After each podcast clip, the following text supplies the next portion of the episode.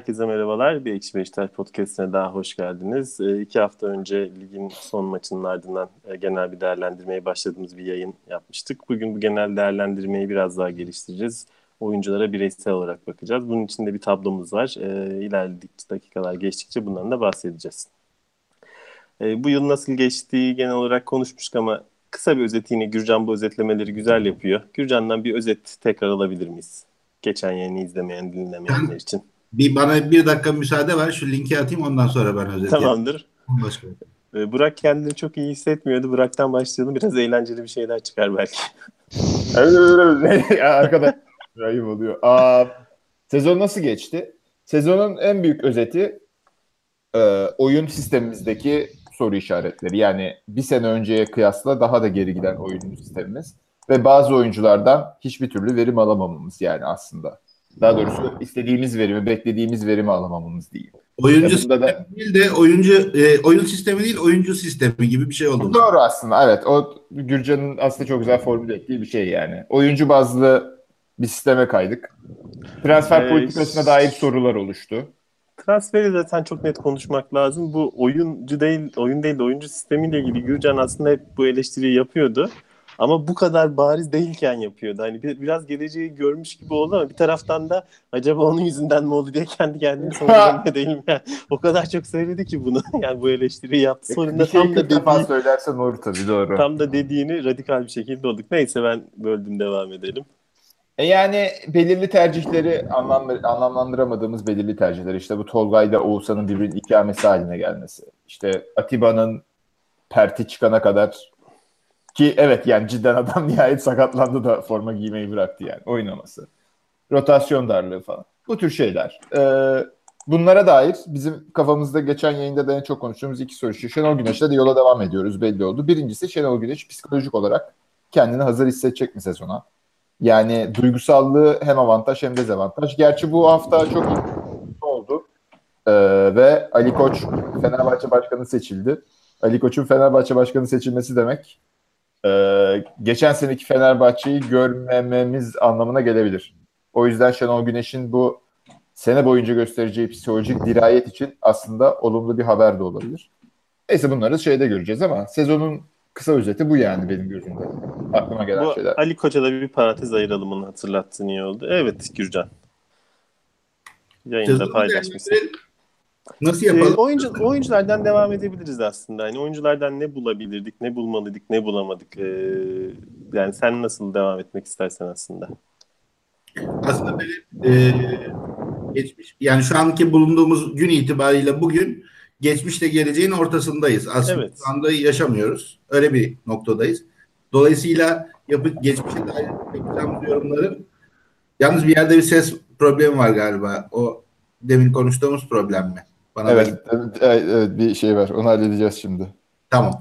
Ee, geçmişe dair yaptığımız yorumların bence gelecekte de bir e, aksin karşılığının olması lazım. E, dolayısıyla şimdi aslında Beşiktaş öyle bir durumda ki sadece futbol açısından değerlendiremezsin. Ekonomik açıdan da değerlendirmemiz lazım. Doğru. Yani bir oyuncu çok verimli olmuştur ama ekonomik olarak Beşiktaş'ın şu an için kaldıramayacağı bir e, yük getiriyordur. Mesela Pepe e, bu, bu tanımlamayı yapınca aklıma Pepe geliyor. Çok ciddi maliyet. Evet o maliyeti normal şartlarda e, karşılığını verir mi? Verir ama Beşiktaş Şampiyonlar Ligi'ne gidemiyor. Yani ne kadar oynarsa oynasın o karşılığı veremez gibi gör, gö, e, gö, görünüyor. E, dolayısıyla Beşiktaş'ın geçmiş sezonuyla gelecek sezonunu bağla, bağlayan bir analiz yapmak lazım bence. Oradan başlamak lazım. Eee açıkçası ben bireysel performansları e, çok fazla temel almayı doğru bulmuyorum. Çünkü anlattığım gibi Beşiktaş'ın teknik direktörü iki senedir e, oyunu değil oyuncuyu e, seçiyor.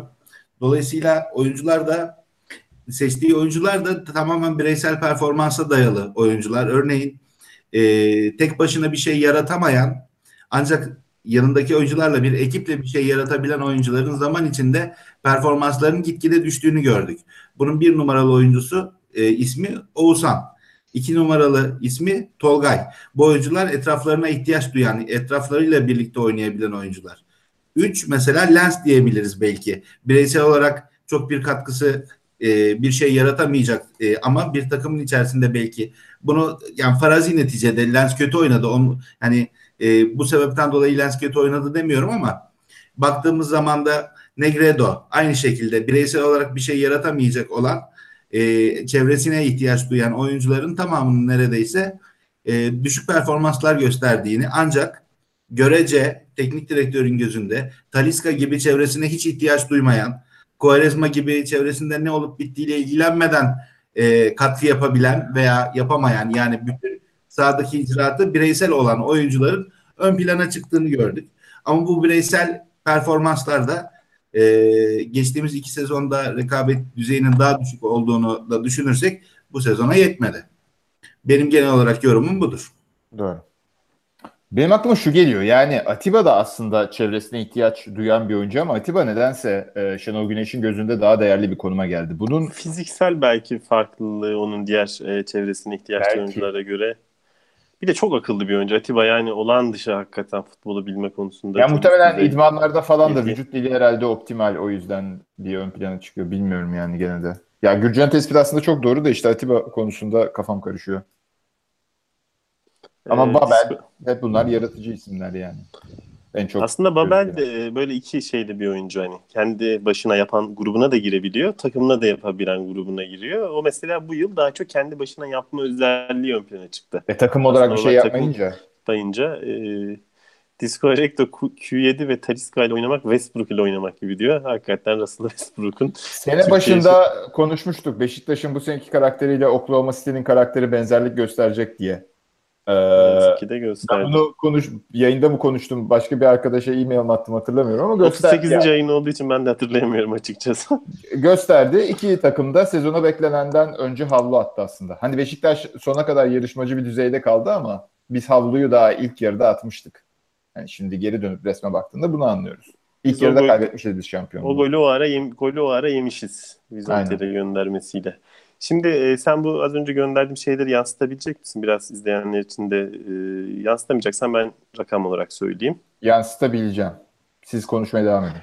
Şimdi ben küçük bir çalışma yaptım. E, attığımız gollerin tamamı değil de şimdi bazı maçlarda çok fark attık. Birçoğunda da tek e, skorla, tek farkla kazandık. Bu e, maçın 3. 4. 5. golü asistleri aslında çok da bir şey ifade etmiyor. Bir şey ifade ediyor. Sıfır değil ama çok e, anlamlı değil. Şimdi attığımız bütün gollerden hangileri işte beraberliği yakalamamızı sağladı, öne geçirdi ya da farkı azalttı rakip öndeyken bunları değerlendirerek kaç tane bizim önemli kritik golümüz var bunu ortaya koymaya çalıştım. Bizim 37 tane kritik golümüz varmış. Ee, bunların hepsi asistli olmuyor. 34 tane de kritik asistimiz var. Yani bizim toplam 71 kritik gol ve asist toplamımız var.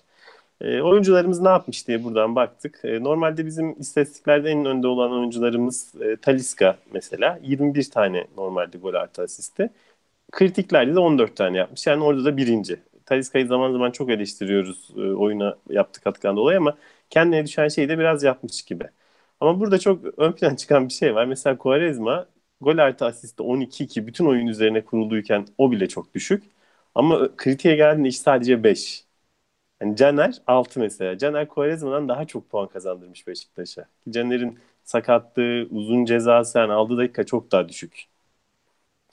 Ee, Babel mesela 19 gol artı asistle iyi gibiydi ama o da kritiklerde biraz düşük. 9. Yine de Quaresma'nın neredeyse iki katı. Ama taraftarın yarısına sorsanız Babel silik bir sezon geçirdiler. Quaresma müthiş bir sezon geçirdiler. Gökhan Gönül, Oğuzhan gibi iki e, aslında çok görünmeyen oyuncularımız. Oğuzhan 4 asist yapmış, Gökhan 3. İkisi de doğrudan e, ikisinde yaptığı tüm asistler puan getirecek şekilde. Yani böyle e, verilerimiz var. Bunlar da aslında biraz şekillendiriyor. Mesela Quaresma ile gelecek sene devam etmememiz gerektiğini gösteriyor. Gürcan dediği şu açıdan önemli. Yani geçmiş öyle laf olsun diye bakmanın bir anlamı yok. Gelecekte ne yapmalıyız? Ya da Caner e, bizim işimize yarayacak. Caner'in oyun anlayışı bazen böyle ortayı fazla abartmak şeklinde oluyor. Ama e, yine Gürcan'ın sene başında söylediği şeyler vardı. Bu takımın da bir hocası yok mu arkadaş diye. Yani Caner eğer dizginlenebilirse Beşiktaş'a çok fayda sağlayacak. Sol bek için belki de çok e, hiç düşünmemesi gereken bir yer diyebiliriz. Burada Peki, işte forvetin üretimi düşük.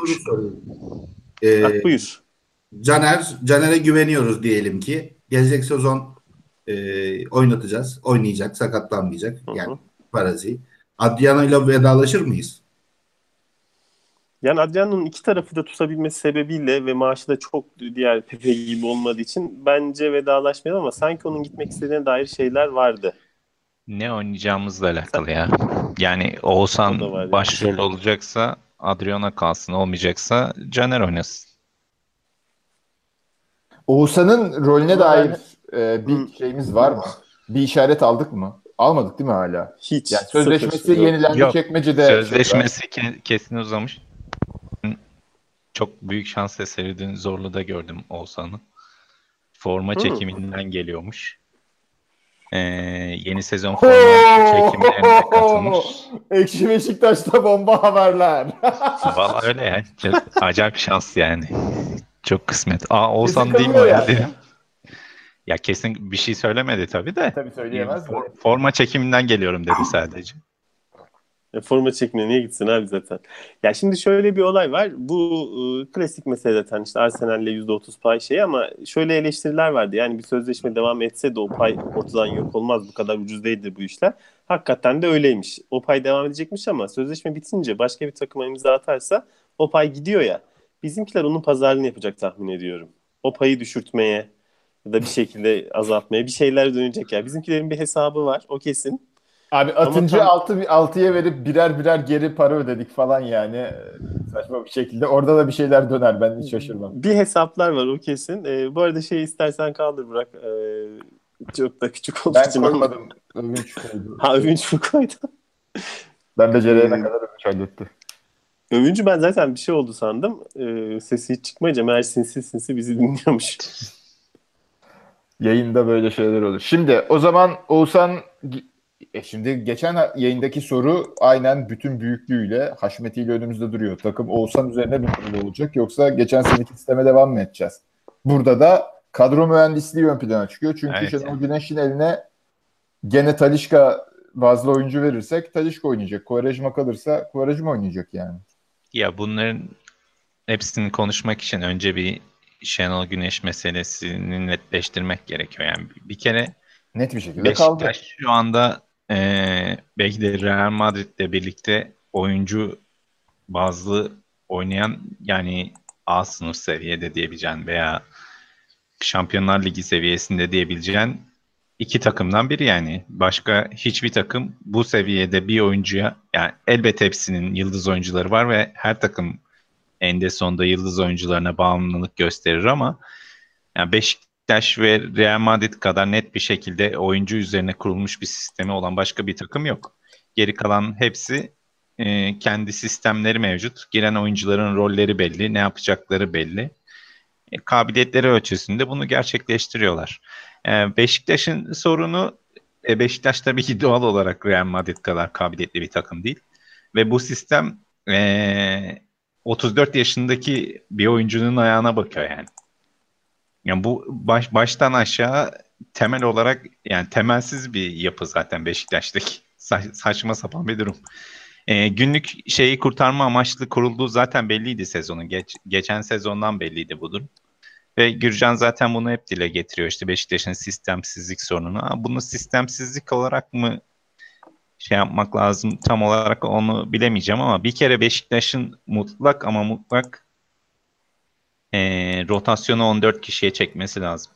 Yani Şenol Hoca'nın bütün kariyeri 14-15 kişilik rotasyonlar üzerine kurulmuşken bir anda bu e, seviyeyi 20 20'ye çıkarmak, 20'ye çıkarmıyorsan bile 17'ye 18'e çıkarmak bile bence Şenol Hoca'yı çok bariz bir şekilde etkiledi yani.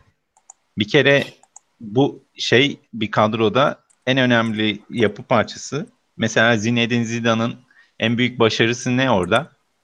Taktiksel mi yani? Taktiksel becerisini gördünüz mü Zinedine Hayır. Zidane'ın? Hayır. Tamamen oyuncu yönetimi yani. Bu, bu şekilde bir takımda başarılı olabilmek istiyorsan bir kere mükemmel bir oyuncu yönetimi sergiliyor olman gerekiyor ve kurguluyor olman gerekiyor. Yani Şenol Güneş hiçbir zaman birbirine bu kadar yakın seviyede ve bu kadar fazla oyuncuyla baş etmek zorunda kalmadı. Bir tek e, işte Dünya Kupası zamanı E Ama onun milli da takımın dinamikleri farklı Evet, tabii dinamikleri orada. Daha kısa bir süre. o takım özel olarak da farklı bir dinamik sahibiydi yani. Ama o Beşiktaş'ın takımda da yönetimsel sıkıntılar yaşandı. yaşandı ve işte oradaki siyasi mevzuları da sonradan sonradan öğrendik biliyorsunuz ki yani. Ya bunu Gürcan mı söylemişti? Kim söylemişti? Yani sakat olan e, şeyin Okan Buruk'un Okan mıydı oynamayacak olan? Evet. O kadroya dahil edilmişti yani. Yani işte Ya o yüzden adamın test edilmediği bir noktada ve çoğunlukla aslında bakarsanız yani bir şekilde üzerine koyabilecek genç oyuncuyla çalışmayı daha çok seviyor Şenol Güneş. Yani bu e, üzerine koyan oyuncuların Şenol Güneş döneminde e, parlayan oyuncuların hep 23-26 yaş aralığındaki oyuncular olduğunu görüyoruz genelde. Yani. Daha Oysa gencine o- zaten pek forma vermiyor. Çok nadir. Ya evet, evet. Emre Yani- Taşdemir vardı Bursa'da. Onu hatırlıyorum. aslına bakarsan bu şu anda Bursa'nın stoperi var ya Ertuğrul.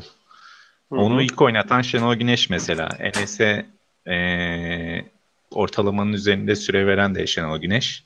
Ama Enes konusunda biraz eleştirildi hoca. Enes'i tam forvet değil de sola yakın oynattığı yönünde. Enes'i biraz hatta geri bıraktı diye de eleştiri vardı. Onda bir dipnot vereyim.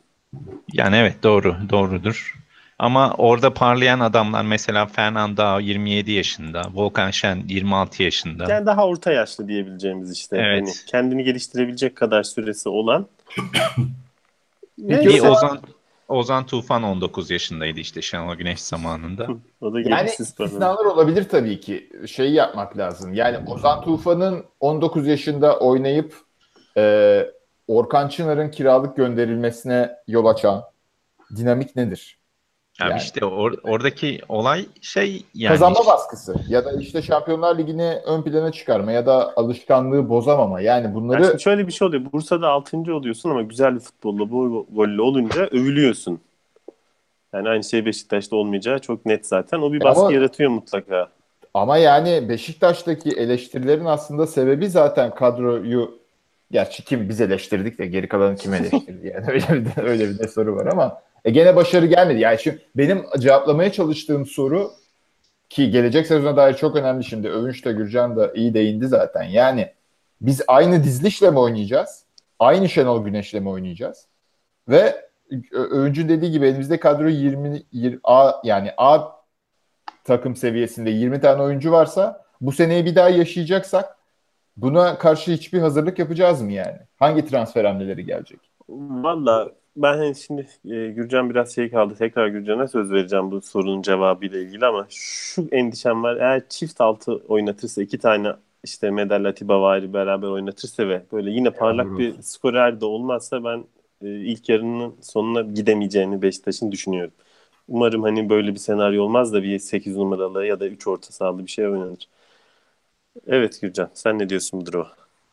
Valla eee Şenol Güneş'in oyuncu yönetimiyle ilgili ben şöyle bir eleştiri getirebilirim.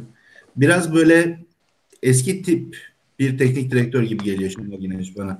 Old Mesela- school dedikleri ya. Aslında senin lafını unutma. Bizim blogda Atiba ile irtibatta olduğunu söyleyen birisi vardı. Son zamanlarda yazmıyordu. Atiba'nın da böyle bir şikayeti varmış. Hani çok old school diyormuş.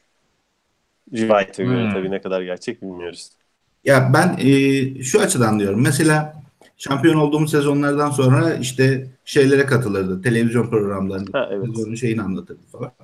Quaresma'nın ne kadar çalışkan, disiplinli ve işine sadık bir oyuncu olduğunu anlatırdı. Bu bence bu aslında biraz şöyle bir e, problemli bir bakış açısı. E, şey Quaresma'nın idmanı disiplinli yapması veya e, idmandan sonra frikik çalışması e, değil mesele. Bence yani idmanın amacı o değil zaten. İdmanın amacı oyuncunun gelişimini sağlamak.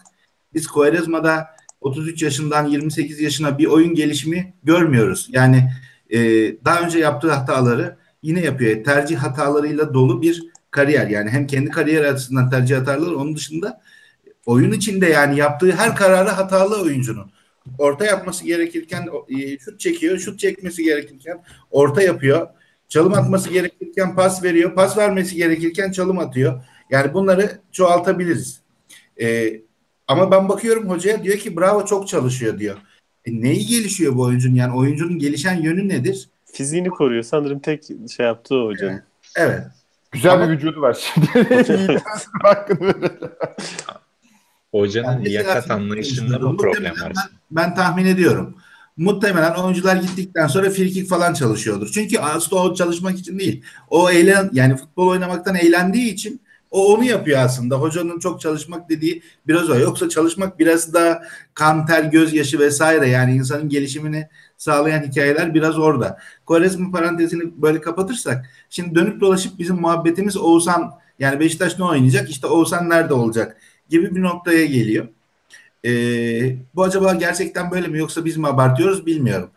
Ee, ama ortadaki nesnel gerçeklik takımın kaptanının Oğuzhan olduğu, takımın 10 numarasının Oğuzhan'a verildiği yani kulübün aslında Oğuzhan e, çevresinde bir takım yaratma planını e, Şenol Güneş'in eline verdiği kadrodan anlıyorum.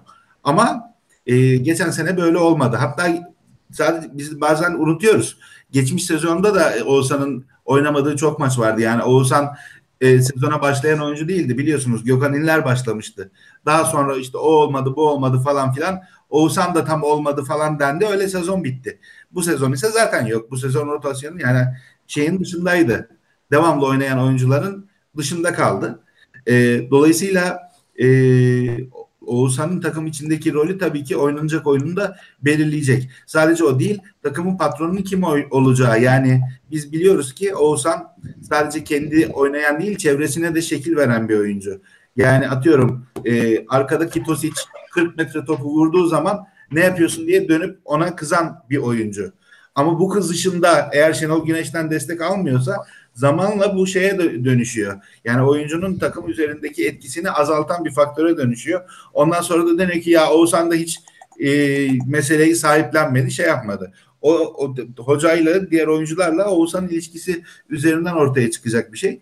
Eğer bu kaybolduysa veya geri dönecek, geri dönülmeyecek bir noktaysa bu yani Oğuzhan'ın takım içindeki ağırlığı azaldıysa o zaman tabii ki başka şey. O zaman belki Oğuzhan niye duruyor? Oğuzhan satılsın en azından bir gelir elde edilsin. Oraya belki hocanın kafasında kim kimi istiyorsa öyle bir oyuncu alınsın veya mevcut kadrodan öyle bir oyuncuyla devam edilsin denebilir. Ben açıkçası e, dünya futbolunu falan da takip ediyorum. Futbolu izlemekten Türkiye'deki oyuncular arasında en keyif aldığım oyuncu Oğuzhan. Yani Oğuzhan açıkça söyleyeyim ben Fenerbahçe'de oynuyor olsa oturup bütün Fenerbahçe maçlarını da izlerim. Yani Aynı şekilde. e, anlatmıyorum. Ama bu adam oynamıyor yani. Beni kahrediyor bu durum. Yani şampiyon olmuşuz olmamışız bilmiyorum. Onlar iki günlük şeyler. Ama ben her hafta oturduğum zaman şu ilk 11 açıklandığı zaman Oğuzhan'ı görmek istiyorum. Bir oraya bakıyorum. Oğuzhan yoksa kapatıyorum. 30 saniye sonra neyse diyorum hadi bakayım kadroda kimler var. bir 30 saniye kızıyorum. Varsa da oh diyorum. Ondan sonra keyifle diğer oyunculara bakıyorum. Bu benim Ya- keyfimi alıyor elimden. Sen E, bunun neticesinde acaba? Bir de neticede şimdi çok uzatmayayım lafı ama e, spor takım sporlarında birey takım ilişkisinde tabii ki eğer elimde bir oyuncu varsa ve bu oyuncu her şeyi çözebiliyorsa bırakın çözsün. Elimde Messi var, Messi var. Çık oyna kardeşim. Oynuyor Messi de. Şampiyonlar Ligi'ni alıyor tamam. Ama alamıyorsa o zaman dur derler Messi bile olsa. O zaman gel diğerleriyle beraber bir şey organize edelim. Ben takım oyunu yok, takım oyunu yok derken e, aslında bireysel e, bireysel oyuncularla gidilebilecek yerlerin e, kısıtlı olduğunu düşündüğüm için söylüyordum. Bu geçmiş sezonki veriye baktığımız zaman buyurun Quaresma, buyurun Talisca, buyurun şampiyon yapın. Yapamadıysanız artık bir sezon daha bu bu bu anlayış devam etmez. Yani aslında çok güzel bir şeye değindi. Şimdi Atiba Oğuzhan ikilisi oyun olarak Beşiktaş'a da çok fazla bir şey vaat eden bir ikili değildi ama yani tabii ki iyi bir ikiliydi işledi sonuç verdi ama şimdi Tosic 40 metre şişirdiğinde dönüp kızacak iki tane insanın olması orta sahada şu büyük fark yaratıyor. Şimdi Tolgay mental olarak o seviyede Öyle böyle o kadar ağırlı değil yani. Şimdi ön taraf zaten Quaresma, Babel, Talişka kimseye kızıyor. Hadi Babel belki biraz da. Öyle kopuk zaten.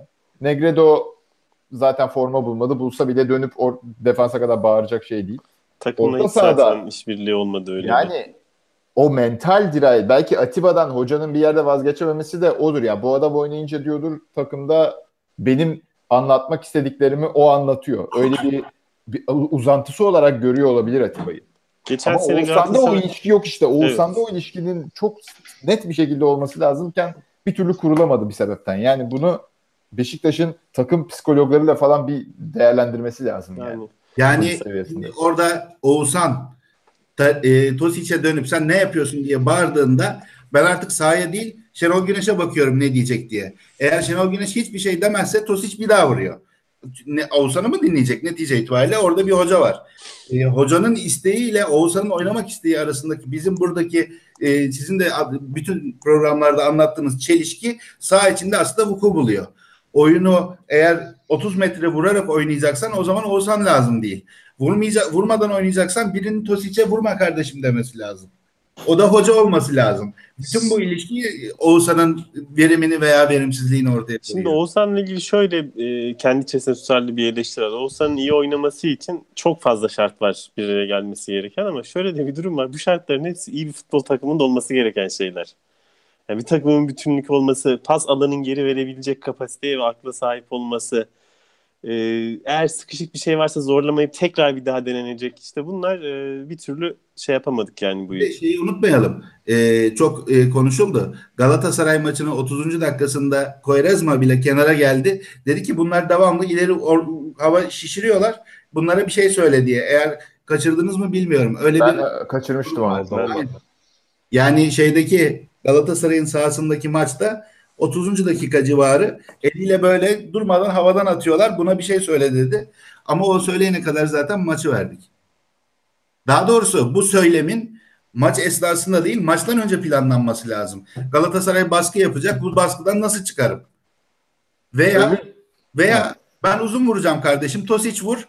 E, uzun vurmaya göre öndeki oyuncuları planlarsın. Uzun vurmak da bir taktik olabilir. Ama bu maç içinde konuşulacak bir şey olamaz. O konularda ben Şenol Güneş'i eleştiriyorum zaten. Uzun vurduğumuz maçta Wagner Love ile falan çıktık yani. Abi o bir 65'lik adam mı toparladı? Övünç Şimdi- sende şey var mı? Ee, ha sen bir şey söyleyeceksin zaten galiba da ben unutma sorumu da sorayım. Defanstan çıkarılan uzun top vesaire gibi bir istatistik var mı? Bunun oyuna katkısı ya da mesafeyi nasıl aştığına falan da böyle bir çalışma var? Ya ona mi?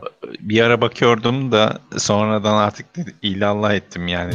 Allah- ya görüyorsun zaten verimsizliğini yani ne, neyine bakacak ki? Evet. Yani Pepe ilk geldiği zaman ayağa çıkmaya çalışıyordu. Sonra baktı olmuyor. O, o da dandun vurmaya başladı yani. Pepe'yi bile ikna edemiyorsun şeye yapmaya. Şey diyeceğim. E, Erdi şimdi Oğuzhan'ın hiç günahı yok mu diye yazdı YouTube'a. Abi şunu şuna bir bakmak lazım. Tamam Oğuzhan'ın günahlarını konuşalım da bu sezon Beşiktaş orta ikilisinde oynayıp da aklınızda kalan orta saha performansı bir elin parmaklarına geçer mi yani? Ha bir de aklımızda Aklınızda kalan, kalan, böyle efsane ulan şu maçta nasıl oynadı be kardeşim? Valla benim dediğiniz- iki, iki maç geliyor. İkisinde de 3 orta saha olduğumuz Galatasaray ve Monaco maçları. Hayır Abi benim- me- mevzu bu yani. Oğuzhan'ın Yani. günahını kon- konuşacaksın da e, Tolgay performans vermemiş. Atiba performans vermemiş. Medeli koyduk. Medelden performans alamadık. Necep'i koyduğun zaman ondan bile bir şey e, alıyorsun en azından yani. Mantıklı bir kurgu kurduğun zaman şey olabiliyor ama yani orta ikili 2-6 numaraya evrildiği zaman Beşiktaş'ın hiçbir şekilde akılda kalan bir performansı yok. Bu görünen köy kılavuz istemiyor yani. Bir de arkadaşa şöyle cevap verebiliriz.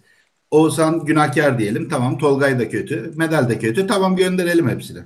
Yani eğer Hayır. o, öyle bir noktaya gideceksek bu oyuncular verim vermiyorlar artık. Miatları da oldu. Beşiktaş daha yüksek hedeflerin takımı. O zaman gönderelim. Ben buna da okeyim. Eğer hoca eğer daha iyisini bulabilecekse.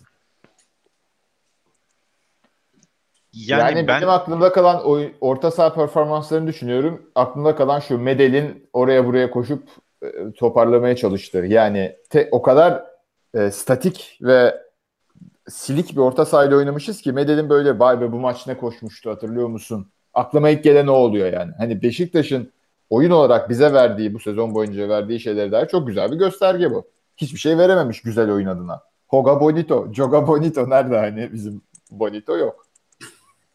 abi bir kere şey yani e, orta sahanız her daim her daim ama rakibe karşı 3'e 2 pozisyonda kalıyorsa bir kere maça zaten neredeyse yarım sıfır yenik başlıyorsun gibi Aynen. bir durum oluyor yani. Çünkü senin ileri üçlün Babel, e, Quaresma, Talisca defansif olarak hiç ama hiç etkisi olmayan oyuncular. Böyle resmen Hani- oradan Evet, böyle. evet. Ba- Babel hadi bir etkisi varmış gibi görünüyor ama Babel'in fecaat performansları var ya bu sene. İki, iki- hiç adam kovalamadığı, doğru düzgün top kontrol edemediği, verdiğin zaman topu geri alamadığın fa- fa- fecaat performansları var yani. E şimdi ileri üçlün bu hat olunca dediğin gibi takım ortadan ikiye bölünüyor. E böyle olunca hiçbir orta saha oyuncundan verim alamazsın ki sen. Ya bu ben şeye katılıyorum bu arada. Ee, hani diyoruz ya hocanın 2-6 numaralı sistemi. Hani bu defekti kaldıracaksan bir şekilde yani Quaresma'yı, Talisca'yı, Babel'i aynı anda sahada barındırmak istiyorsan onu 2-6 numarayla yapmak zorundasın. Ha, bu bir karar. Hoca bu kararı verdi. E bunun üstüne gitti. E başarısız oldu.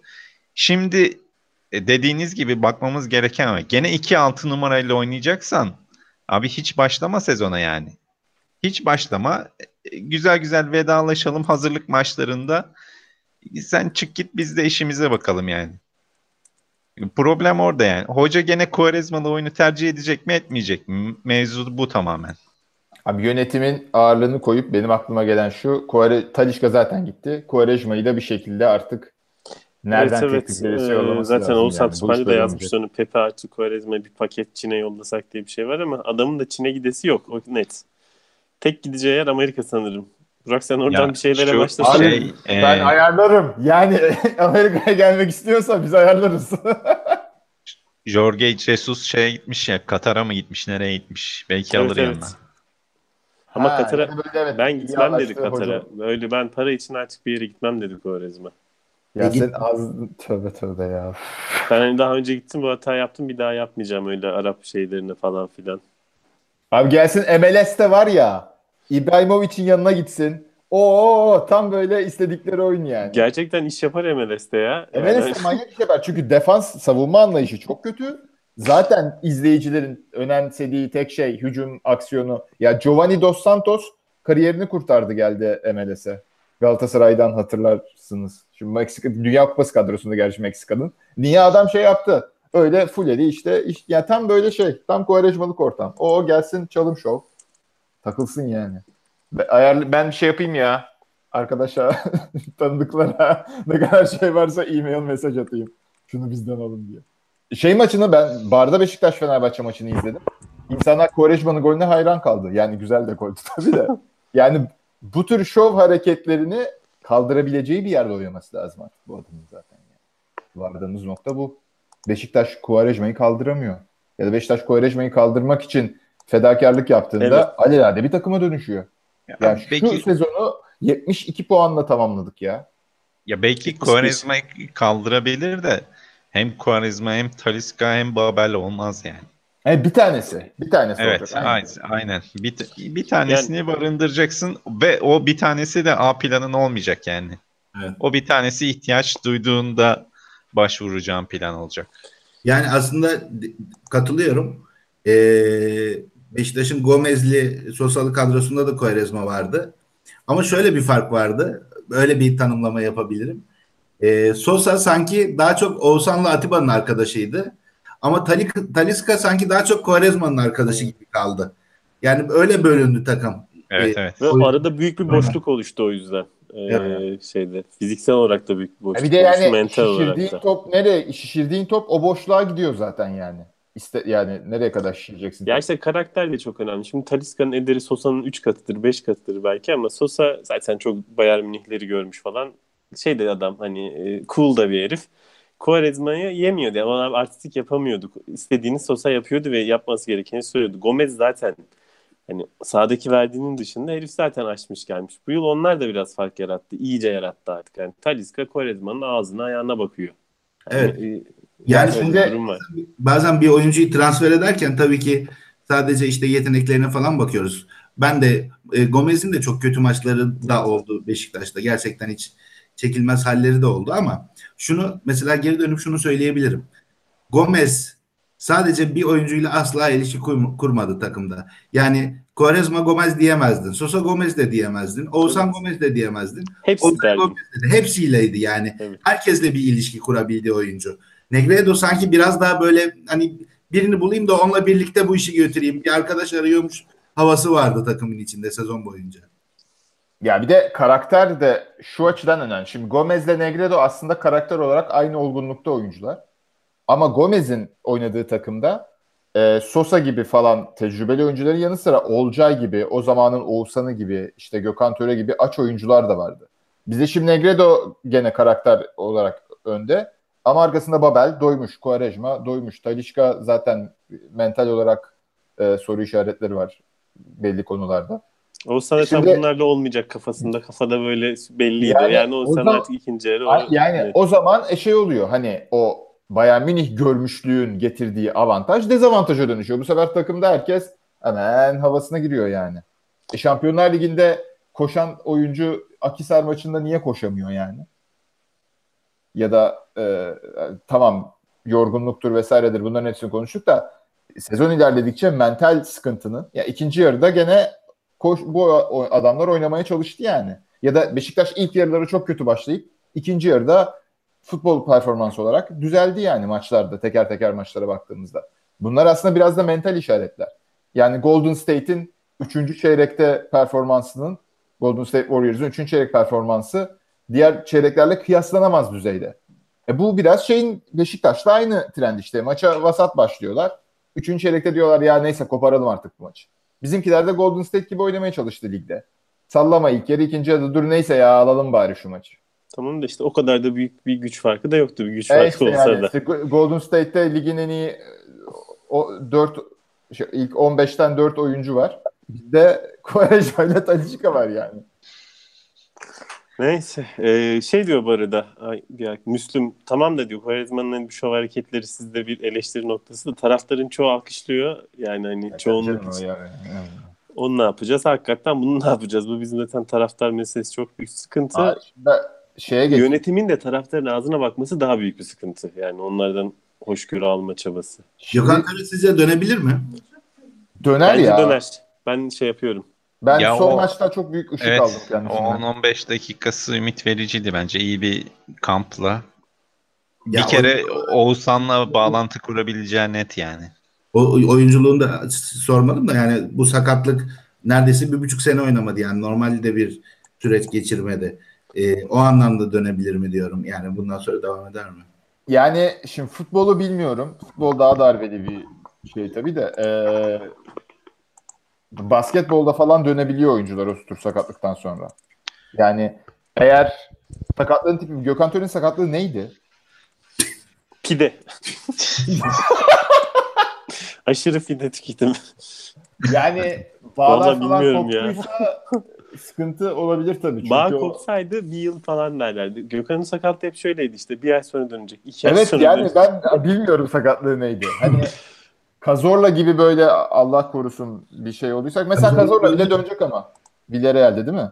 Evet. Yani Ne kadar döner bilmiyorum da. işte hani olabilir. Sıkıntı işte sakatlığın doğasına çok bağlı oluyor bu şeyler. Hani Eğer dön, o şuraya geleceğim. Dönebilirse diyelim ki Koerezma'dan da vazgeçilmedi. Koerezma Gökhan Töre rekabetinden evet evet. e, Gökhan Töre'yi bir adım öne yazabilirsek Koerezma da güzel bir 12. adam olabilir. Yani işin gelip hani o taraftarın o seveceği o hareketleri yapan işte Aynen. e, senin e, programın başında söylediğin kritik gollerde değil de 3'ten 5'e çıkartan oyuncu olarak.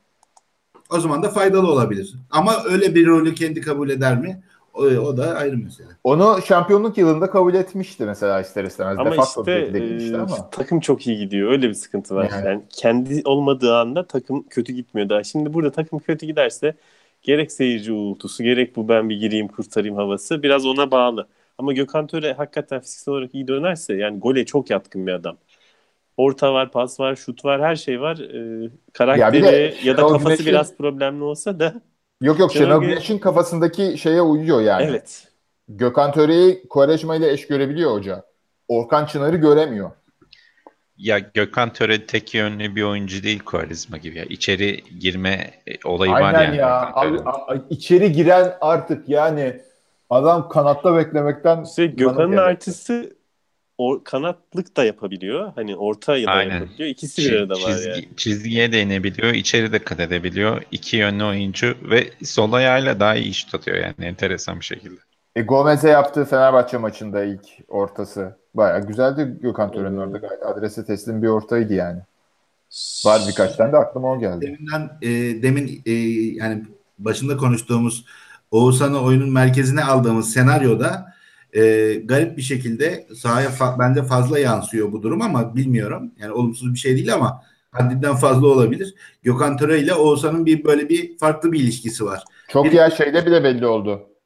E, işte evet biri birini görünce oynamak istiyorlar. Yani birbiri bu Olcay da olsa aynı şey olurdu. Bu üç oyuncu birbirlerini görünce ayrı bir hevesle oynuyorlar. Şeyi unutmayın. e, bu efsane bir gol vardı Beşiktaş'ın Bursa'da attığı Oğuzhan'ın Evet. o maçın Allah. 60. dakikayı golü anlatmayacağım. 60. dakikaya kadar Beşiktaş yok. Oğuzhan da yok. Kötü. Bir oyuncu değişiklik oldu. Olcay girdi oyuna. Bir baktık Oğuzhan sahneye çıkmaya başladı. Daha çok koşmaya başladı. Daha fazla inisiyatif almaya başladı.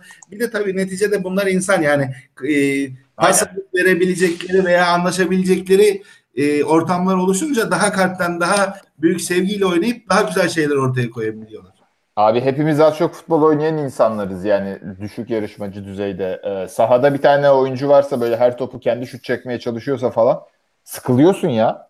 E, Oyun şevkin gider yani. Bu. Adriano'nun şevki kırılmaz belki adam 32 yaşında Ba- Barcelona görmüş ama e, Tosic'in kırılır. Şeyin kırılır. Oğuzhan'ın kırılır. Tolga'nın kırılır yani. Ben pas vermeye çalışacağım. Bir tane zibidi orada şey yapacak. Her pozisyonda 50 tane nereden görürse orta yapacak. E, bunlar insan yani. Gürcan doğru dedi. Ya e, sadece şey Quaresma değil. Babel'le bir pozisyonu vardı son maçlardan birinin. E, Babel de İki aynı iş. üst üste oldu. Yanında koşuyorsan boş koşu yapıyor. Böyle böyle yapıyor. Eliyle falan yapıyor. Babel hala bir çalım bir çalım. Çalım atmayınca veriyor ara senin ikinci. Üçüncü de olsan koşmadı mesela.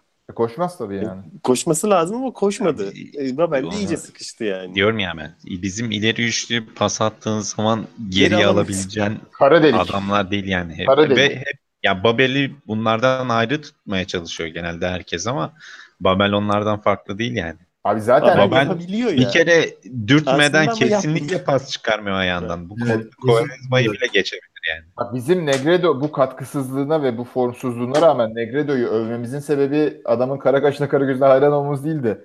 Pas attığında geri dönüş sağlayabilecek oyuncu yani hücuma azıcık da olsa aksiyon getirebilecek oyuncu. Ama işte diğer o da oyunculardan- yerden sonra işte. şöyle oluyor. Diğerlerinde bu olmayınca bu sefer de gereksiz bir şeye dönüşüyor Aynen. Negredo'nun varla. Yani hani onun yerine pek demek olsa daha çok iş yapacaktı. Aynen Bu işte. sebeple yani. yani. Aynen. buradan şey mevzusuna geçelim. Bu Geçelim, futbol aklı geçelim. mevzusuna geçelim.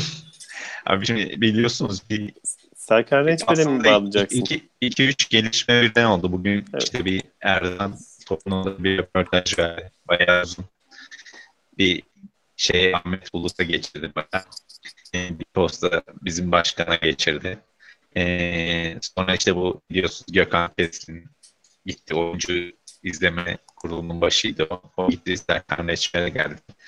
Orada da şöyle açıklama yapmış. Demiş ki e, Emmor Çağlar Sürücü Cengiz Ünder kimse tarafından bilinmiyorken yani Altın Ordu tarafından bile bilinmiyorken e, Gökhan Keskin bunları bizi önermişti bu adamları bize. Anlaştık almadık demeye getirdi. Emre Aynı Mor'la şekilde- anlaşılmış mesela. Evet, Sonunda evet. tereddütler olmuş ve alınmamış. Evet, Ça- Çağlar için de aynı şey söyledi. Evet. Çağlar'la da anlaşılmış. Onu da almamışlar.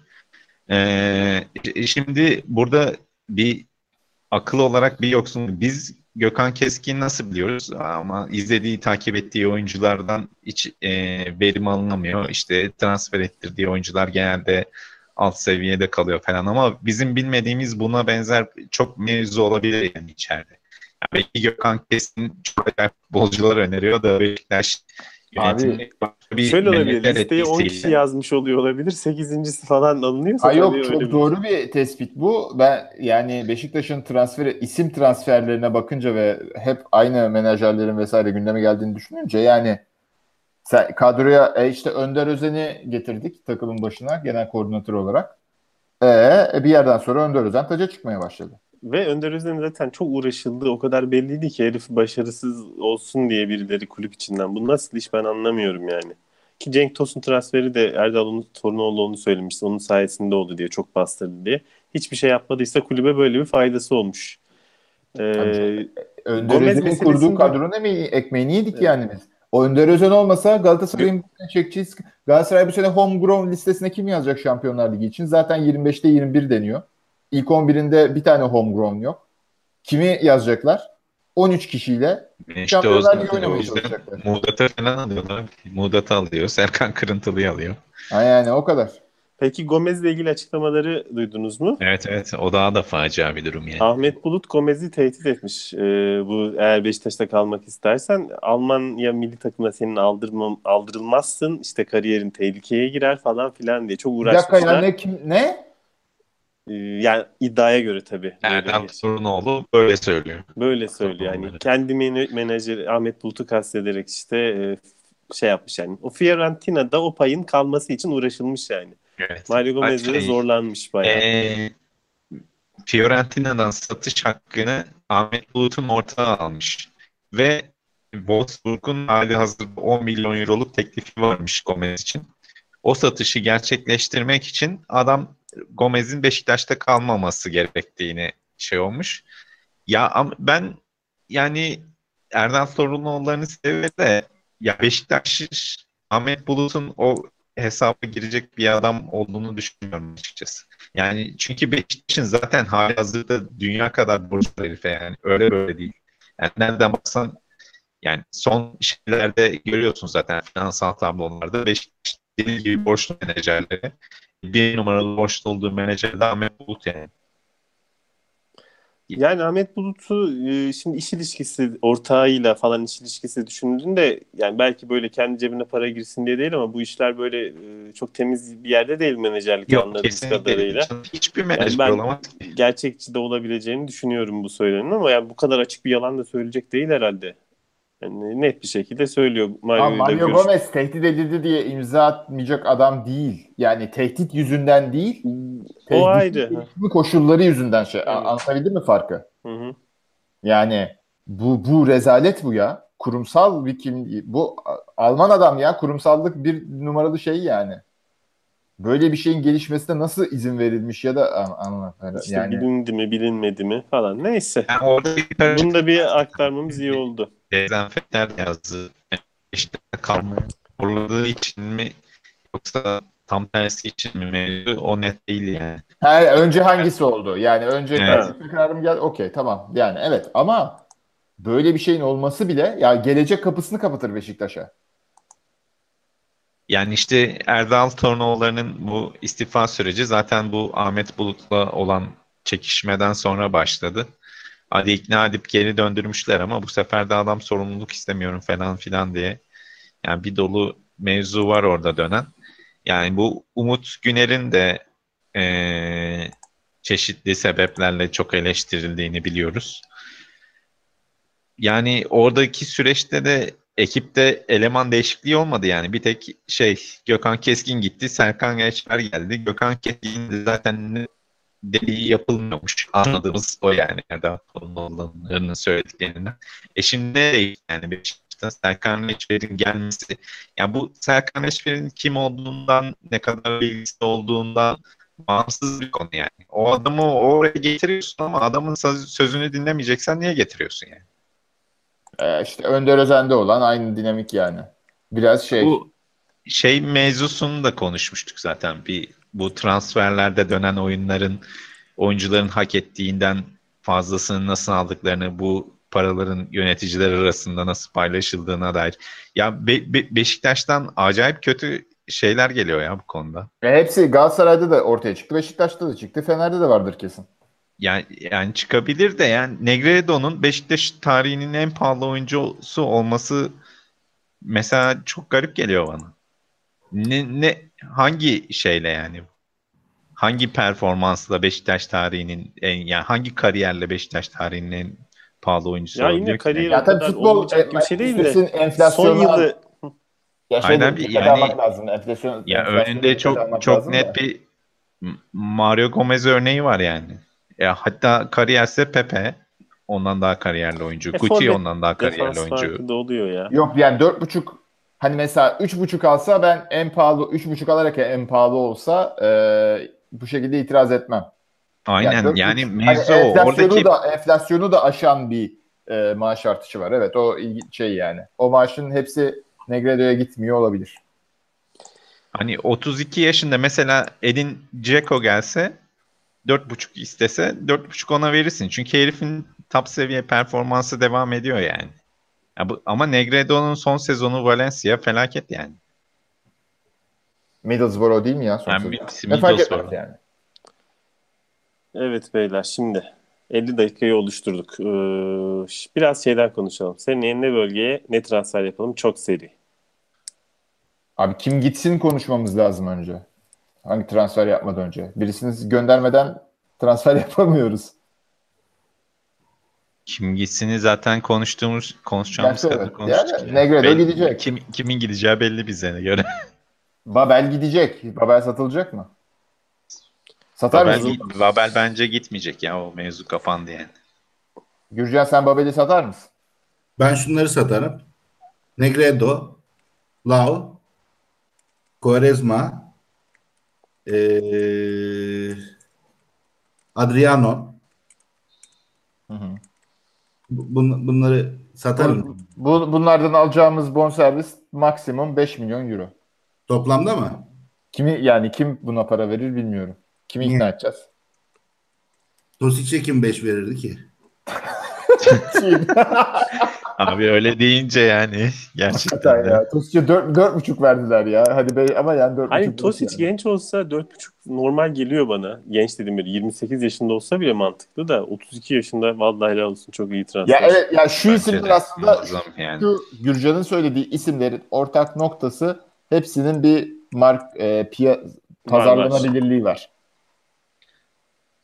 Ya bunlardan kime teklif gelirse satarız herhalde hepimiz satıyoruz bu dört ismi de. Adriano konusu içimi üstse de yani para lazım kulübe.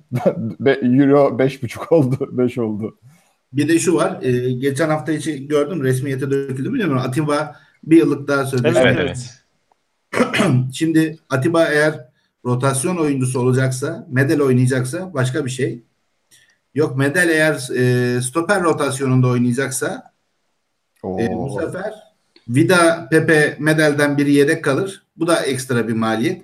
Bu sefer de o zaman Pepe giden oyuncu gibi mi olur yoksa ne olur? Bir de Buna karar bugün bir haber çıktı. Jorge Jesus bir savunmacı daha e, anlaştığı yönünde Beşiktaş'ın bir yıllık kiralık olarak. Ya ne yapacağız bu savunmaları turşusunu mu kuracağız ya? Ne savunmacısı artık ya yeter. Kim Beşiktaş ya? stoper- Ben ben hiç duymadım öyle bir şey.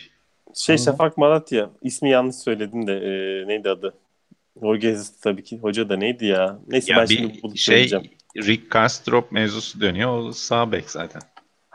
Abi bek alalım tabii ki. Stoper almak istemiyorum artık. Sayısal eksikliğe de yeter, şeye de yeter ya. Biliyorsunuz hocamızın en çok taktığı şey sayısal eksiklik.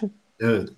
Ya Abi, mesela bana mı süreceğiz bu adamları yani sayı Puan stoper sayısının ya, Yani, yani evet bir stoper daha alıyorsa muhtemelen Mitro'yu hiç düşünmüyor zaten. Geldiği gibi gidecek.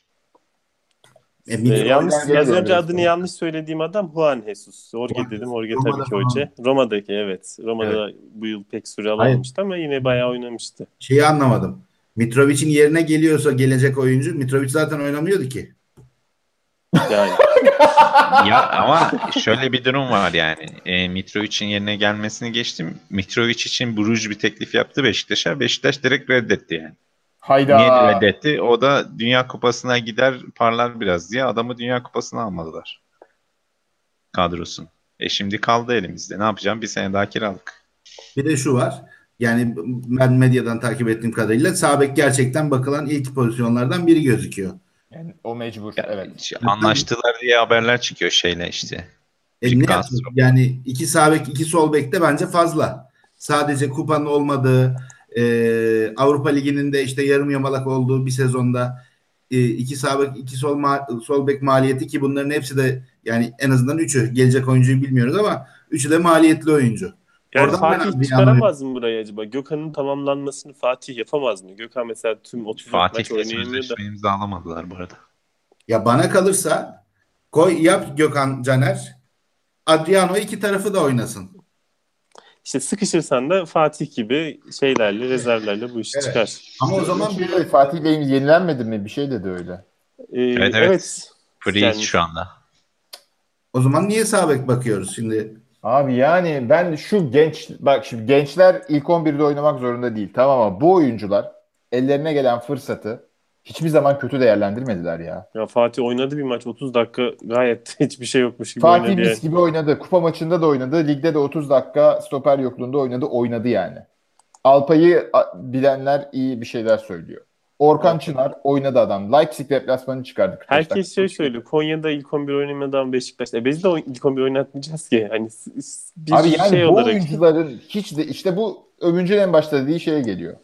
Yani rotasyon abi 11 kişilik bir rotasyon yapacağız ya ben Ya, anlamıyorum. Yani bunun çaresini anlamıyorum. Orkan Konya'da o bile 11 çıkmadı diyenler Konya futbol mu oynuyor yani? Hani ortada bir futbol var da Orkan dışında olsa anlarım. Futbol oynamayan bir takımda bir oyuncunun oynamaması yani aynı Oğuzhan'la Beşiktaş mevzusu gibi. Yani Oğuzhan da Oğuzhan bugün Konya'ya gitse ilk 11 çıkar mı? Gitmez tabii de. Oğuzhan Konya'da da oynayamaz ki yani. Yani eğer öyle bir mantıkta evet e, bu adam çok yumuşak derler. E 10 numara için biraz az kalıyor. E, Konya'nın oynamak istediği oyun, yani Anadolu takımlarının çoğunun oynamak istediği oyuna uygun bir adam değil Oğuzhan. Ya işte Evet. Beşiktaş'ın zaten hangi hep dönüp dönüp aynı şey diyoruz da biz hangi seviyenin hangi futbolun takımı olduğumuza karar vermemiz lazım. Bu da bu kararda yönetimden teknik direktöre kadar uzlaşı içinde ve fikir teatisi içinde verilecek bir karar. Taraftara sen ne hangi oyunu verirsen taraftar bir yerden sonra kabul eder. Gerçi Fenerbahçe gibi verirsen onu kabul etmezler ama yani biraz göze zevk veren oyunu ya Quaresma da zevk veriyor. Ama bugün Beşiktaş taraftarına iki sene önceki gibi oynayacağız. Quaresma'nın rolü olmayacak desen kabul eder taraftar. Ama o sürece geçişi kabul etmiyor. İşte homurdanıyor. Quaresma niye oynamıyor diye. Ya madem sen eğer hedefin iki sene önceki futbolsa ve taraftarı yönetemeyeceğini düşünüyorsan o zaman Quaresma'yı şey yapacaksın. Quaresma'dan feragat edeceksin. Ya bazı şeylerden e işte Quaresma'dan feragat edilir mi? Skora katkısı var. E Oğuzhan'dan feragat ettik iki senedir. Aldığımız sonuç ortada. Belli futbol için yıl Oğuzhan'dan Oğuzhan'ı önceki gol yani. artı asistine Quaresma'nın iki yıllığını toplasın. Yani tamam abarttım da hiçbir yıl E, e, yok yani evet. o ona ulaşamıyor. 7-12 yapmıştı. Yani işte Quaresma çok önemli. Quaresma satılır mı? Ya da Quaresma'yı işte e, e, Oğuzhan'ı Quaresma'yı satmayacağız diye Oğuzhan'ı sattık. Oğuzhan bizde ama oynamıyor. Şimdi bazı şeylerin fırsat maliyeti var. Bu siyasette de benzerdir. Bir insanlar şeyi düşünmüyor. Bir insanın yokluğundaki performans düşüklüğünü değerlendirmiyor. Varlığını hep eleştiriyor. İşte müzikte de bas gitar denir ya böyle. Varlığını anlamazsın ama yokluğunda bir şey mi eksik? Şimdi yani Oğuzhan'ın yokluğunda bir şey eksik Beşiktaş'ta. Ama bir insanlar şey, Oğuzhan'ın oynadığı maçlardaki performansa bakıp Oğuzhan şey yapıyor. Halbuki sen Oğuzhan'ın oynamadığı Beşiktaş'ı da o değerlendirmeye katmak zorundasın. Futbol 11 kişi oynanan bir oyun. Negredo gol atamıyor. Abi Negredo varken Negredo oynamazken Beşiktaş gol mü attı ilk yarıda? Cenk de atamadı ligde. Kaç maçta 3 gol attı penaltıyı çıkarırsa. Negredo daha çok gol attı Cenk'ten maç başına. E bunu ne yapacağız şimdi? Demek ki başka sorunu var Beşiktaş'ın. Yani bu bu kadar basit. Yani Negredo'da belki bir sorun var ama onu bile göre anlayamayacağımız kadar bozuk bir yapı olduğu için sorunu şey Abi evet yani bugün Negredo yerine ya şeyi getireceksin işte e, Diego Costa'yı falan getireceksin Beşiktaş'a. O da Burak'ın internasyonel versiyonu. Hani karşılaştırmıyorum da anlatabildim yani. Madem öyle Beşiktaş şey üzerine bir oyun kuracak. Benim dört tane süper oyuncum var. Onlar gol atacak. Yani takım oyunu falan umurda diye. Yani buysa Beşiktaş'ın istediği e bilelim ona göre hamle yapalım biz de. Ona göre konuşalım. Boşuna burada futbol planı 4 3 3 üçlü orta saha falan konuşmayalım yani. Bizim alacağımız ürün buysa e, bilelim. Ama alacağımız ürün bu değilse ben Oğuzhan'ı istiyorum. Gençlerin oynamasını istiyorum. Gidip bir tane daha stoper almayalım ulan yani. Ne yapacağız bu stoperleri ya? Yeter artık yani. Şu an şeye bakıyorum. Ama stoper Ee, sayısal eksiklik var ya. Allah'ım yarabbim ya. Bizim beklerin e, şeylerine bakıyorum. Kaçırdığı maç sayısına bakıyorum şu anda. E, Gökhan, Caner, Adriano. Ya Adriano gene stabil gidiyor. Sezon her sezon ortalaması 2-3 maç kaçırıyormuş yani Barcelona döneminden beri. Hı hı. Ama Caner ve şeyin Gökhan'ın özellikle son 3 senede acayip bir maç kaçırma şeyi var yani. Ee, mesela Gökhan Gönül 2012-2015 arası 8 maç kaçırmış. Ee, 2015'ten 2018'e kadar 30 maç kaçırmış. Hı, onar Yani- maç. Evet. Yani Yani senede Caner'in bu yılki rakamında biraz o küfür cezasının etkisi vardır ya. Herif Yok yok anda- bunlar sakatlık sebebiyle Ha, kaçırdığım tamam. maçlardan bahsediyorum. Cezadan bahsetmiyorum. Yani bu frekans uzadıkça Beşiktaş'ın bu adamlara ne kadar güvenebileceği biraz ya soru işareti. Caner konusunda şeyi de sayabilirsin küfür meselesini çünkü o ağzını tutamayabilir yani bu yılda. O da- Cezadan. olabilir.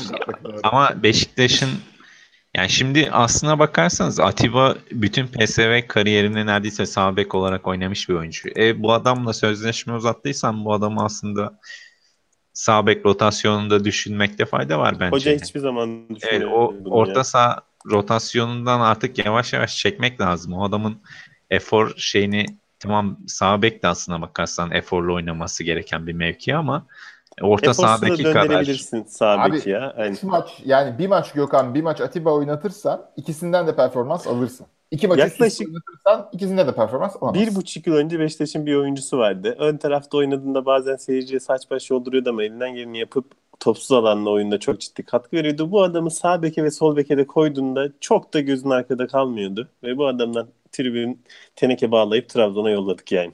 Şimdi Olcay olsaydı belki de hani daha az şey tartışacaktık. Ya bu tribün Hilbert'i de beğenmedi. Beke de sürekli bir yerden sonra şakaya döndü. Tabii de orta aç sarı. Lan orta aç sarı. Orta aç sarı. Adamın asisti Quaresma'dan fazla neredeyse orta başına. Muhtemelen fazladır yani. Çünkü Bek dört defa orta açıyor ama arada açtığında tutturuyordu yani. Bizimki 50 Yüzdesi defa orta yüksek. açıyor. Aynen. Şaşırmam yüzdesi e, Bek'in daha yüksek çıkarsa orta başına asist yüzdesi. Böyle bir şey var yani. E bir yerden sonra şimdi e, biraz genele gireceğim. Beşiktaş'tan çıkacak da. Şimdi Fenerbahçe taraftarı Beşiktaş kupa maçında yaşanan rezaletten sonra hepsi demiyorum. Belli bir seviye e, takımın arkasında durur. İşte maça kafasına bez saran Finansbank e, CEO'su vesaire. E şimdi bu tribün Ali Koç seçildi diye çok mutlu. Abi siz daha iki ay önce daha iki ay önce Fener, en, Fenerbahçe'nin en sevmediğiniz yönünü tecessümü olan adamın hareketlerini alkışlıyordunuz. Siz Ali Koç'a niye sevindiniz o zaman yani? Ben orada çok büyük bir çelişki görüyorum. Fenerlerin hepsi inanılmaz coşku içerisinde ama hani Ali Koç'tan o kaliteyi bekliyorsanız siz o kaliteyi çok aramadınız. da Hani acaba Abi mutlu siz- olacak mısınız gerçekten? Sizin beklediğiniz şampiyonluksa Ali Koç kendi dedi ben size şampiyonluk vaat etmiyorum. Güzel bir Fenerbahçe vaat ediyorum dedi. Şimdi biz de Ali bizim yani diğer takım taraftarlarının Aziz Yıldırım'ın Fenerbahçe'ye zararı belliyken Ali Koç geldi diye sevinmesinin bir sebebi var.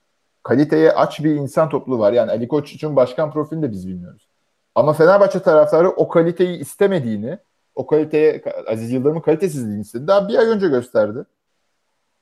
Şimdi Beşiktaş taraftarını şuradan bağlıyorum. Yani e biz de güzel oyun istiyoruz sözde. E ama çirkin oyunun oynayan insanları da alkışlıyoruz taraftar olarak. Yani ürün olarak Türkiye'de futboldan beklenen ne? Biraz da bunu sorgulamak lazım. O yüzden biz burada bütünsel bir açıyla işte şu oyun planı falan filan diyoruz ama bir yerden sonra taca çıkıyor yani. E bu tribün, e biz burada Demirören protestosu organize ettik işte senelerce. Bizim ne tepkiler geldi. Forza'dan Morza'dan tepkiler gelmişti yani.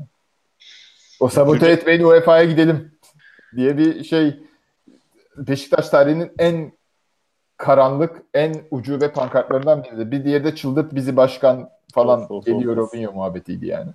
Beşiktaş'ın en karanlık dönemleridir. E şimdi o taraftara deseydin ki zamanında 3 sene feda şey yapacağız ama 2 sene sonra çok güzel oyun oynuyor olacağız. Şimdi kabul ederdi ama o an içinde kabul etmiyor. O an içinde çıldırt bizi başkan istiyor. Şimdi biraz da böyle bir hani tribün ve taraftar yani aslında başkanların çok büyük bir şey var, gücü var, para dönüyor vesaire de işte tribün buna yetki vermese, taraftar buna yetki vermese bu olmaz. E, Türkiye'de buna yetki de var yani. Orada bir şey veriyorlar. Çıldırt bize yetkisi veriyorlar yani. Ali Koç da bir, bir gazla geldi ama ben de Gürcan'a soracaktım. Sen ne düşünüyorsun Oğuzhan şey Ali Koç hakkında? Ali Koç hakkında aslında farklı bir şey düşünüyorum. Yani-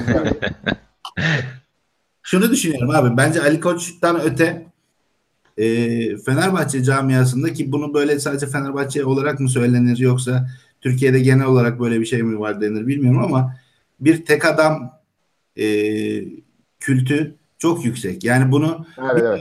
seçimlerde onu bir daha gördük. Yani adam seçildi. Ertesi gün mazbatası 20 bin kişi bilmem ne falan filan.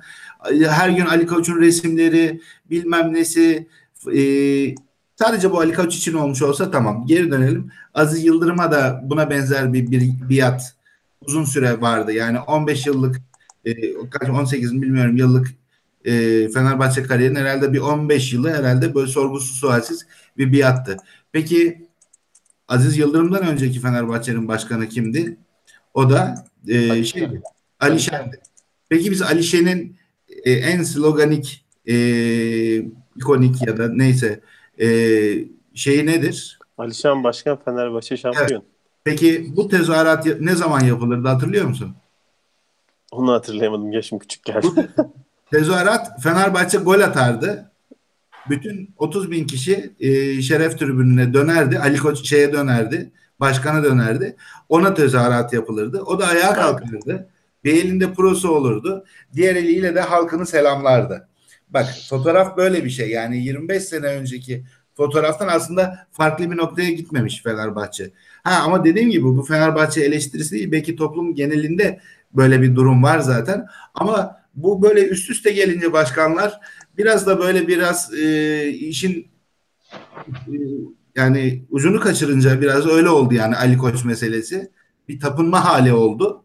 Bu bana e, biraz problemli geldi yani. Bu açıdan bakarsak Ali Koç'un da aslında işinin çok zor olduğunu düşünüyorum. Çünkü e, bu kadar sen yaparsın edersin haydi hep beraber sana tapınıyoruz fotoğraflarını öpüyoruz bilmem ne falan meselesi bir noktada tatminsizlik yaratacak. Yani o da birkaç sene sonra ortaya çıkacak bir durum. Ee, benim Ali Koç'la ilgili söyleyeceklerim yani çok- çok- yönetsel olarak ne yapacak onu bilmiyorum. Çok güzel dedin. Aslında benim dediğime yani fark, ben itiraz edeceksin sandım da aynı yere bağlanıyoruz. Yani kurumların olmadığı yerde kişiler ön plana çıkıyor işte. Kurum Evet. olmadığı yerde. Galatasaray'da buna benzer bir kurum kültürü var biraz az biraz o da liseden liseden geliyor da. Şimdi onlar da mesela Ünal Aysal'ı herkes çok hayırla anıyor. Süper başkandı gelse de kurtarsa. Ya size içinde bulunduğunuz borç batağına Ünal, Ünal Aysal döneminde girdiniz. Evet. E, Dursun Özbek ne yaptı? Tüy dikti üzerine yani. Hatta birkaç tane dikti ama yani çok kötü bir başkandı falan da yani ama E, Ama Dursun şey kötü tarafı yani. böyle konuşmaları ya da şeyleri, vaatleri onları bunları çok kötüydü Dursun Özbey'in. Ama o transferde de Ünal hakikaten daha çok batırmıştır. Şey yaparsan o büyük kazıklar Arjantin'den alınan on numaralar şeyler, şeyler falan hepsi Montivero'lar bilmem neler Adlarını bile hatırlayamadım. Aynen. Aynen. Bir sürü o ara transfer döneminde bir sürü oyuncu alındı. Bunları ileride satacağız diye. Bir Buruma gitti işte oradan. O O rüzgardan. da, ona da yani 10 küsür 10 mu Evet, 11 onu ne verdin? aldıkları Yani- paraya Ya aldığını sattılar. aynen. Yani kur farkından biraz kar etmişlerdir yani o kadar. Ama o da şey daha çok yükselmemiş sattıklarında ya. Bu yıl devre e, yıl sonu satsalardı iyi kar ederlerdi. Yani aslında güzel bir yere bağlayarak bitirdik. Yani çünkü bu zaten bu trans yani yaz döneminde transfer konuşacağız. Bir de daha büyük sorunları da konuşabiliriz. Yani bu kişi kültü başkanların her yerde toplumsal bir sıkıntı yani. E, şey gibi e, işte başkan kişi kültünün yansıması sahada Quaresma'ya dönüşüyor. Ya bunlar hep alakalı şeyler. Futbolu takım oyunu olarak izlemeyen, o güzelliği görmeyen taraftar bir kişi de şey arıyor. Bir kişi de kurtarıcı arıyor işte. Başkan da olur. E teknik direktör de olur. Şenol Güneş mesela eleştirince şimdi Şenol Güneş de alınıyor. Yani duygusal bir insan da. E abi sana birinin şey sorması lazım. Niye Tolga ile Oğuzhan'ı aynı anda oynatmıyorsun diye sorması lazım. Bu soruyu sormak kötülük ya da küfür değil. E- eleştiri değil. Beşiktaş'a dair vizyonun ne senin Evet. hocam? Ben Beşiktaş ben Şenol Güneş'in Beşiktaş futboluna dair vizyonunu bilmiyorum. Bilmiyorum. Kimse sormuyor çünkü. Üç orta sahada mı oynayacaksın, iki orta sahada mı? Tolga ile Oğuzhan değişmeli mi oynayacak, yan yana mı? İşte Negredo'yu niye oynatmadın, sonra niye oynattın? Niye Wagner Love'ı Kyle Larin'den önce oynattın? Ya bu sorular şey değil ki. Bu sorular çok normal sorular. Çünkü bu sorular taraftarın merak ettiği şeyler yani. Bu soruları bile soramıyoruz. Böyle bir kültür bile yok. İşte ondan Evet. sonra Şenol Güneş eleştir biz Şenol Güneş'i varsayımımızla eleştiriyoruz. E bir yerden sonra bizim için de ipin ucu kaçıyor. Hakkında hiçbir şey bilmediğin insanı sadece varsayımlarını da eleştirirsen ne demek? Ne olacak? E tabii ki şey yapacaksın. Bir yerden sonra kendi varsayımların içinde hapsolacaksın yani. Bu sefer Şenol Güneş'e haksızlık ediyor oluyorsun. E Şenol Güneş bana bir şey demedi ki ben haksızlık edeyim.